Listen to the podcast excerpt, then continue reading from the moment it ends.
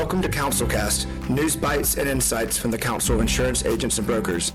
My name is Rob Boyce, and today we'll talk about data analytics for cyber risk and one company in particular, Cyence. We're currently in Colorado Springs at the Broadmoor for the Council's 104th Annual Leadership Forum.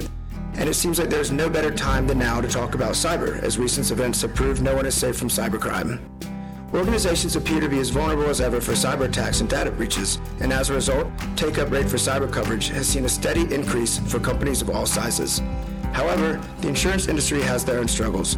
From a lack of historical data to a constantly evolving risk landscape, accurately pricing risk remains a concern. With that, I want to introduce Arvind Parthasarathy, CEO of cyber risk analytics firm Cyence, which is considered the industry's leading economic cyber risk modeling platform, which quantifies cyber risk in terms of dollars and probabilities. Arvind, could we kick off with you providing a real life example of the way in which Cyence has helped the client better understand its exposure and the potential impact in business terms? Um, thanks, Rob. It's great to be here. Um, I uh, wanted to sort of a, good example would be uh, Allianz Global Corporate and Specialty. A few weeks ago, they uh, put out a press release uh, about how they're working with Cyence. And uh, and I think there were a couple of interesting use cases there that I wanted to highlight. The first one is being able to uh, take a lot of the Cyence data to help underwrite large risks being able to provide that information to help calibrate um, both the risk understanding as well as the conversation with the broker as well as the, the end customer and to be able to price and accumulate the risk.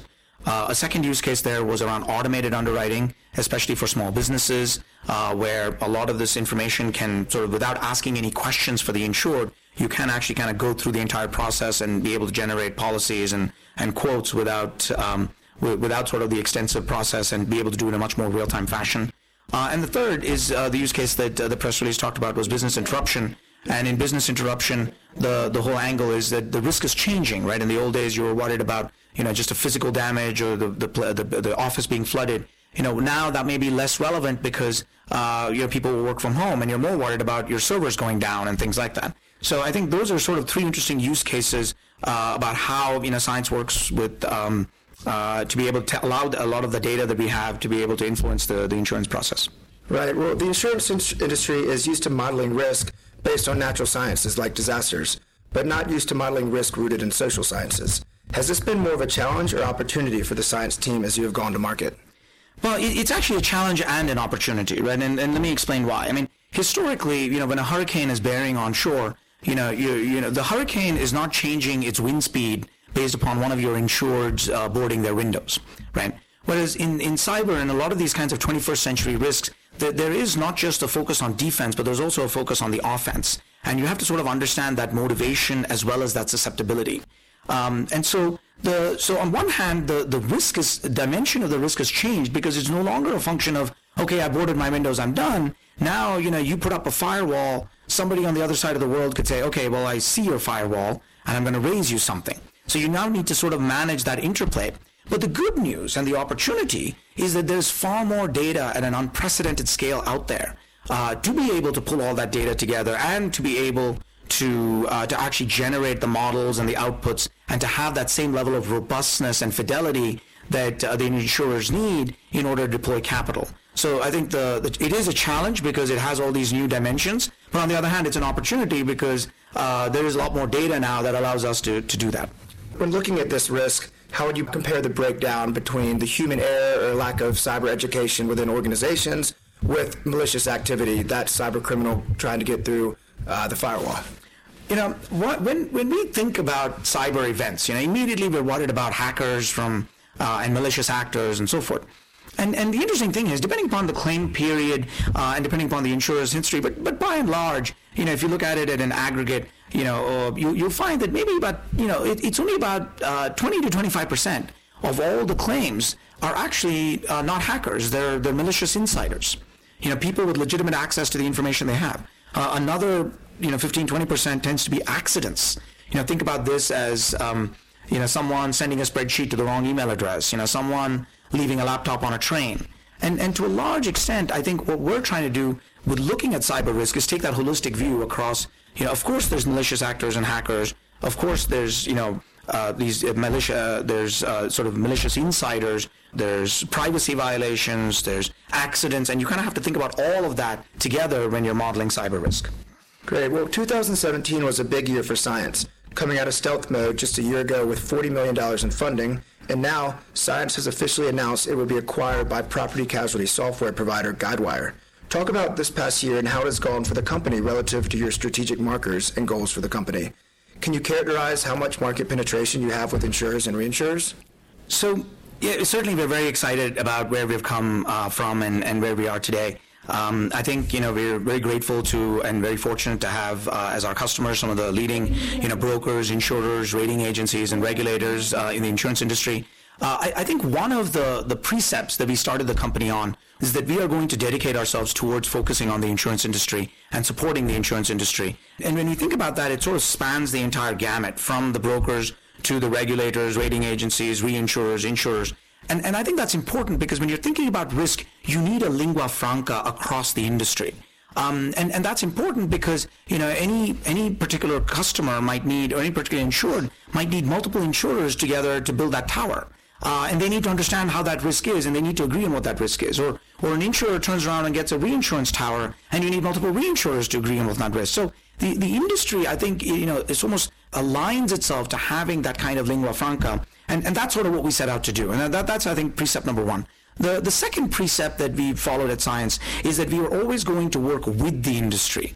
Um, I think, you know, in Silicon Valley, there's lots of technologies being created, a lot of disruption uh, for a lot of markets. And there are lots of companies out there that are trying to leverage technology, but what they're doing is they're actually now competing with the brokers or the insurers or the reinsurers. And kind of uh, the Cyence model was that, you know, what we're going to do is we're going to partner with the industry. Right? I mean, we, we recognize that uh, there's a lot of data and analytics and technology that we can bring to bear, but rather than trying to use that to compete with the industry, we're actually going to partner with the industry. And that's been sort of our entire existence. And, and we're very excited uh, you know, that Guidewire has announced uh, their intention to acquire Cyence because I think what it does is it allows you know the the bringing together of the transactional platform and the core operational platform that Guidewire has uh, with all the analytics and the data science. And I think the power of this is being able to bring data science into the transactional process. So just in time, you know, you don't want to do analytics after the event. You'd like to be able to do data science and analytics as you're making these decisions, as you're going through your workflows, as you're going through your business processes. And I think that is sort of the, the focus and the goals that, uh, that this combination uh, could get. And I think, you know, we're very excited about the alignment again because Guidewire is focused on the insurance industry just like we are. So how about the brokers? Can you explain how working with the broker is different? And is there a threshold in the size of broker who is a target for Cyence? Well, um, I, I, think it's it's obviously the brokers are representing the you know we, we do have broker uh, customers uh, and and we do have insurance customers and and I think I'll, I'll go back to this core theme of the lingua franca because you know the the thing is that I don't believe that um, if there is an understanding of risk uh, it, it is in the insurer's perspective to help the broker understand that better so they can advise and consult with their client to actually make that risk better. And it's in the client's interest because obviously they don't want to have this bad thing happen to them. Um, and simultaneously, if, if the insurer and the broker is able to advise the client and the, the end customer on uh, on being able to do this, then you know they can get themselves a better uh, better price and a, and a better terms in the industry. So to me, I, I think you know one of the, the core concepts that I think we strive for is this notion of that lingua franca. Now, obviously, every individual broker or insurer might build on top of, of the Cyence platform for their unique sort of IP. Uh, but then we're very proud to work with um, you know our broker partner as well as our, our, insurance partner and try to actually facilitate that conversation through this sort of lingua franca. And I think that extends, you know, even to the reinsurance brokers and, and the reinsurers and, and, and then bringing in the regulators and the rating agencies. When looking at Cyence's uh, platform, what do you consider to be at the core of Cyence's intellectual property? Is it the scalable data engine you've created? Um, so I think there's there's three aspects of, of how we think about what we've built, right? So the first one is is exactly what you were going to. It's it's data collection and to do that at scale. Uh, and and you know we process you know uh, about a petabyte a month. I mean that that's a tremendous amount of data to have going through the system. Uh, and obviously to do that at scale itself is is a huge challenge. But but the challenge with data collection is something that a lot of people miss. I don't think it's about collecting it, it's about curating it. And you need to be able to then start to find the signal in all that noise. And and the more data you have, actually the more noise you have and the harder it is to find signal. So what we do is we take that data collection and we route it into a set of machine learning algorithms that basically allows us uh, to be able to try to find that signal within that noise. And the outputs of the machine learning are the risk models, and, and the risk modeling basically allows it to be translatable into something that uh, the insurer and the reinsurer can actually use and deploy. But now the good news is that, or, or, the challenge is, of course, the risk changes. So as the risk changes, we collect more data, and that drives the machine learning to build new models, and that drives more data. And, and that's the virtuous cycle of, of data collection, machine learning, and risk modeling that we have built at Cyence, And I think that is our, our sort of core métier, if you will. We're moving towards cyber risk aggregation.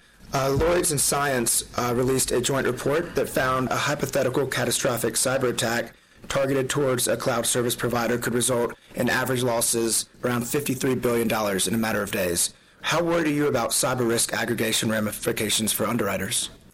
Um, so, so to me, I think you know we've been working and, and we've been very fortunate to partner with some of the world's leading uh, organizations on the insurance as well as reinsurance side, and so I, I, think cyber is obviously an evolving class of risk, and I think one of the theses of the of the Lloyd's exercise, and, and we worked with a number of folks uh, at the Lloyd's Market Association, and and, and as well as uh, other folks, the experts, industry experts, as well as government experts that participated in this. And, and I think the, the point is there is an individual aspect of risk with cyber, which is, you know, company X could actually have an event or could get hacked or, or lose information. Uh, but there is an accumulation aspect of cyber that has to be factored in. And, and, and you know, I think uh, sometimes the verbiage around that is, is a cat class. But, but the accumulation stems from the parts of accumulation, like what you talked about, service providers. It could be a mass vulnerability, which is the other scenario that, uh, that came about in, in that report. And, and I think the more we as an industry are able to collect the data, like Cyence does, feed it into these models and say, well, here's the individual risk bit, here is the accumulation aspect of it, because of these common events. Here is the contingent business interruption aspect of it, because it could be that there's a supply chain ramification or other aspects of it. And I think the, the more we all work together to try to understand what this risk is and understand the, the accumulation around it, the more educated we will be because, uh, and, and that I think is, is better coverage for the end customer because they now know what their risk is. Uh, and, I, and I think a lot of that report more than the insurers, I would say a lot of clients actually got value from that report because they never it expanded their vistas in terms of what the risk that they're actually taking on is. And I think the better understanding of the risk and the better we have that lingua franca, the better the industry is going to be in being able to solve the the end insured's uh, problems. Right. Well, I'm going to end on a big data question. Uh, the insurance industry has been known for its protective data posture, but the competitive advantage lies within the questions you ask of the data and how you use it. So is it inevitable that the insurance industry data will go open source? And are you seeing significant strides in the industry to share more data across organizations? So, so a lot of what we do at Cyence is that we're building that data science platform, right? So we built this, um, and we're out there collecting data at scale because the assumption and, and our goal is that the insurer does not have to do that, right? Because it's a lot of effort and it's a lot of investment to go out and, and build that uh, that infrastructure. And, and the good news is we've done it and we've bought the, we've got the machine learning and the models. But having said that, I think you know our outputs are basically now the inputs for the insurance industry, for an individual insurer or reinsurer's own models. And, and I think that is the right way in which how we've been helping our customers think about this issue, which is, you know, there is a lot of plumbing and there's a lot of, of being able to go get all that stuff and, and, and putting it into a model usable format. But at the end of the day, every insurer has different risk appetite. They have different segment focus. They have different types of customers. They have different products. They have different coverage. They have different terms. They have different limits. And, and I think what we want to then do is use our outputs as the inputs for the insurer building their own models. And, and that's how they're going, to, and, and we're working with them to help customize the Cyence experience for their needs. And their needs becomes all the stuff that I mentioned, you know, their appetite, their policies, their coverage. And, and that's also a way for the insurer to build competitive advantage. So in some sense, as Cyence, you know, as, as we strive to be that lingua franca across the industry, uh, you know, each in, in, insurer on top of Cyence is not only able to customize that experience for their unique needs, but then also take that and build their own IP and their own competitive advantage on top of Cyence. So it's sort of like a have your cake and eat it too kind of approach where you know nobody has to go build it everything from scratch, but simultaneously the insurer maintains competitive advantage, maintains their customization, maintains their sort of unique IP. Right. Well, thanks, Arvind. We really appreciate your time today. Sounds like you guys have some very interesting developments going on. Again, that was Arvind Parthasarathy, CEO of Cyence, and thanks for joining us on Councilcast. We'll see you next time.